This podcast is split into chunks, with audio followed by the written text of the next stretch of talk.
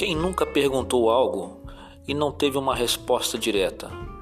Pois é, esse é o programa Direto ao Ponto, onde teremos reflexões, pensamentos, meditações e orações curtas para poder juntos pensarmos e refletirmos acerca do nosso cotidiano.